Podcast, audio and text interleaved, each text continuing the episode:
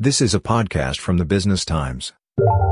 We've been hearing for months that a recession is on the way, and some economists predict a 70% chance of an economic downturn in 2023. Now, inflation projection, critical for identifying investment opportunities and other factors, will impact whether there'll be a recession too. So we have to keep an eye on that as well. So, what should we do? Some say be patient and wait out for higher future returns. Others say buy the dip and get ready to reap. And how come it always has to be so complicated? Welcome to Money Hacks, a podcast series by the Business Times, where we explore useful financial tips to help you on your money managing and wealth growing journey. I'm your host, Howie Lim, and helping us today is David Kuo, co founder of The Smart Investor, who's starting out with rules about money he feels people don't seem to understand. There's probably three important rules about money. The first one is the big difference between investing and savings. People seem to mix the two together, but they are not the same thing.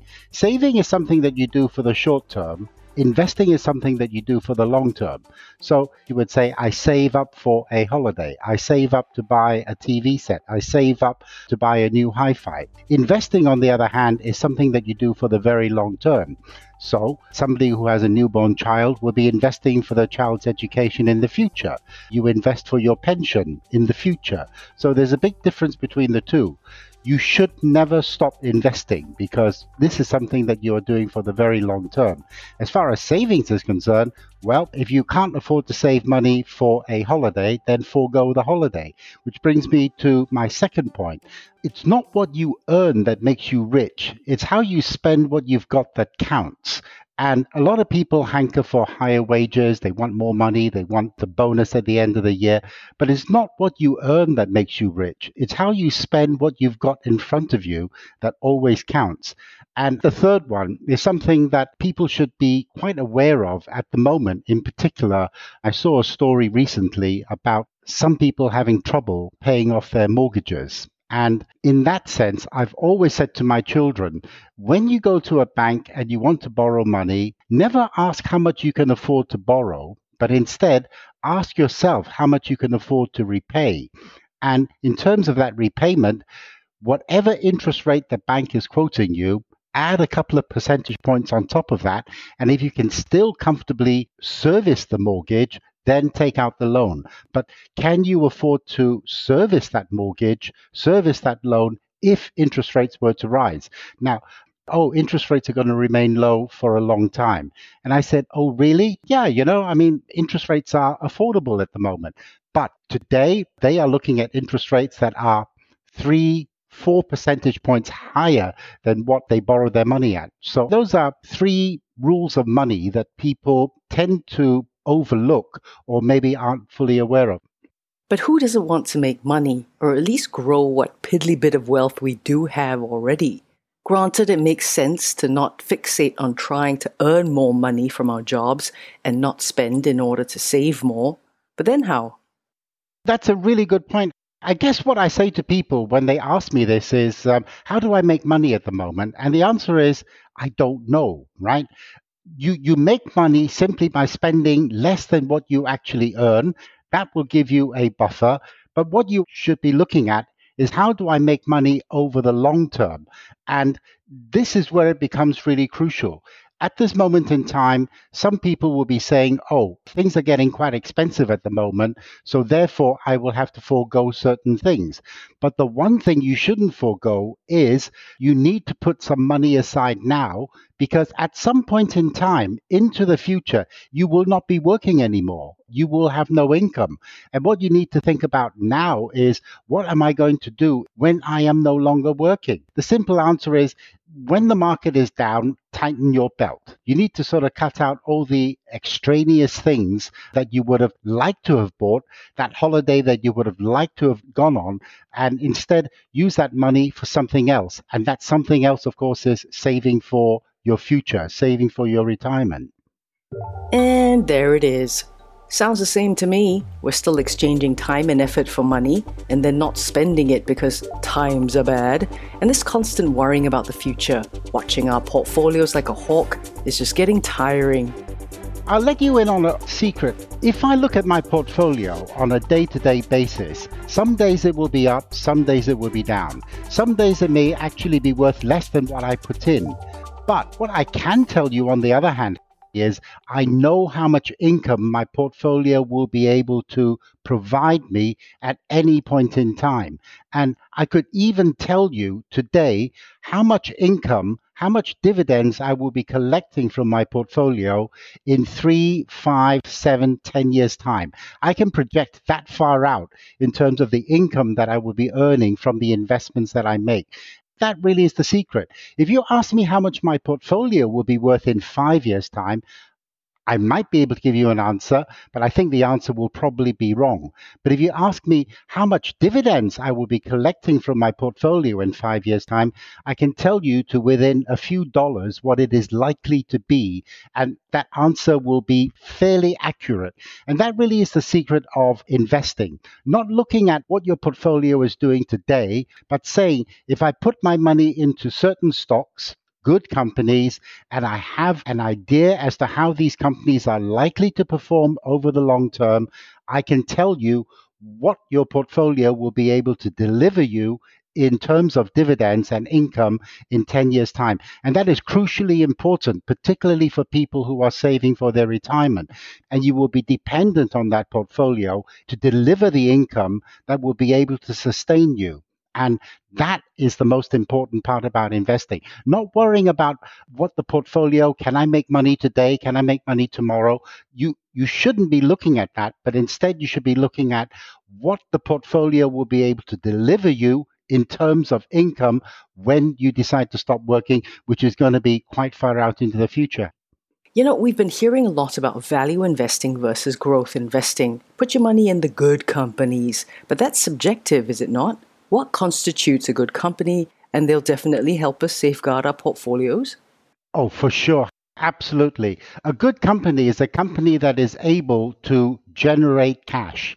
Cash is crucial, particularly at this time, because we see lots of companies going to the wall simply because they have run out of cash. And in this particular time, rising interest rates, maybe quantitative tightening, there is going to be less available cash out there. Companies need to be able to stand on their own two feet and to generate the cash that they need to continue their operations. So a good company is one that has plenty of free cash flow and are those the same as recession proof companies? I would say yes. Are these the same as good companies that can raise prices in the face of inflation? I would say yes, because a good company will be a good company. How do I make money under these conditions? The share price of a good company can go up and it can go down, but the company itself will still be operating regardless of the share price. And quite often you will find that the CEOs, the CFOs are not looking at the share price. They're looking at the business. The share price is something out of their control. What they can control, however, is how do I generate cash from the business that I am operating at the moment? So the kind of companies that I particularly like are consumer facing companies because these are things that people need to buy on a day to day basis. Uh, we aren't going to scrimp and save on, say, detergents to wash our clothes, toothpaste to, to brush our teeth, shampoos to wash our hair. Those are what I would consider to be good companies. Still to come, is there a way to invest strategically to mitigate risk as much as possible? And how do we protect our wealth during a weak economy and declining stock market? Partnering you on your wealth and investment journey. Bringing you insights to make well timed market moves. Sharing actionable personal financial tips. Helping you protect and grow your wealth analyzing Singapore's market trends and corporate issues, supporting you through your Singapore property journey. Insights from your trusted partner, the Business Times podcasts. Are you listening? And now, back to money hacks from the Business Times. So, up until now, we've been talking about recession proofing our portfolios, safeguarding our wealth, and at least attempting to grow it in these volatile times. But risk mitigation is futile, is it not? It can't be avoided, really. You are absolutely right. You can't mitigate risks completely. When we invest in the stock market, there is a chance that the company you invest in could go bust. I mean, that is the downside. The upside, on the other hand, is the company that you invest in could continue to generate higher and higher profits over time. So, what you need to do is to build yourself a portfolio of companies of what I would call the pyramid. You are looking for 20 companies you can fit into a pyramid. The pyramid is made up of 60% are strong income generating businesses, 30% are faster growing companies, and the other 10% are companies that can be a little bit on the speculative side. Then you will have a pretty good idea of how that pyramid will be able to grow over time and how to reduce the amount of risk within your portfolio. So, if we say 60% of 20, you're looking for 20 good, strong income growers. Uh, these are not companies that will grow at a phenomenal rate, but they will steadily plod on regardless of what the economic conditions are. The other 30% will be slightly faster growing companies, and you do need the ability to grow your portfolio. So, in the early days, you're not going to require the income from your portfolio, so you can reinvest those dividends that come from your portfolio back into the portfolio and get it to grow over decades. So, is hedging against inflation the same as recession proofing? I mean, what should we be doing to our portfolios differently? Within a recessionary environment, you need companies that produce goods and services that people can, number one, easily afford, and number two, can't easily do without. A good example would be supermarkets.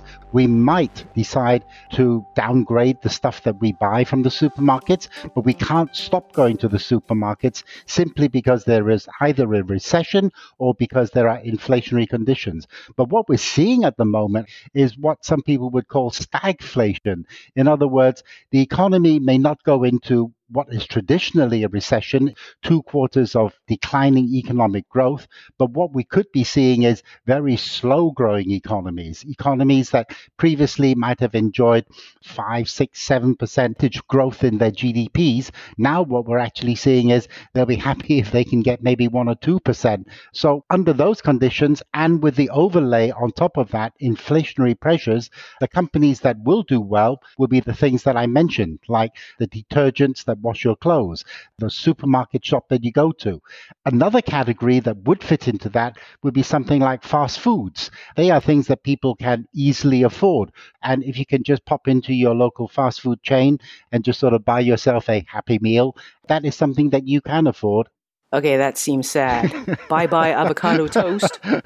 Well, the thing is, if you can buy avocados on the cheap, that's okay. Okay, so consumer facing staples, supermarkets and grub, and what else could we put our money into? At the end of the day, we do still want to try and earn some money from our investments in recessionary times. Oh, definitely healthcare and utilities as well. In particular, this is something that people can't easily do without. If you have a medical condition, just because there is a recession doesn't mean that you're not going to go see the doctor. So, the pharmaceutical industry would be one, the healthcare industry would be another, and then utilities. We might decide to dial down the air conditioning over here, and over in the colder parts of the world, they're dialing down their heating, but you still can't do without that. Telecommunications would be another one. People will still need to sort of use. Just because there is a recession doesn't mean that you're going to be throwing away your mobile phone. You still have to actually have those things. In, in terms of the things that people can easily afford, well, uh, I am loath to say this, but maybe some of what we call the sin stocks, yeah? Things like tobacco, alcohol, that some people may find it very difficult to give up, even in terms of recession. I'm not suggesting anybody go out there and smoke and drink, but those are industries that tend to be quite resilient. We've been discussing how to recession proof your portfolio with David Kuo, co founder of The Smart Investor. Thank you. And that's a wrap for this episode of Money Hacks. I'm Howie Lim. Till next time. That was a podcast from the Business Times. Send your feedback to podcast at sph.com.sg. Find us on Apple, Spotify, Google Podcast or via the Google Voice Assistant Amazon enabled devices. For more podcasts by The Straits Times, The Business Times, and Money FM 89.3, you can also download the AWEDIO by SPH app. That's A W E D I O. This podcast is meant to provide general information only. SPH Media accepts no liability for loss arising from any reliance on the podcast or use of third parties' products and services. Please consult professional advisors for independent advice.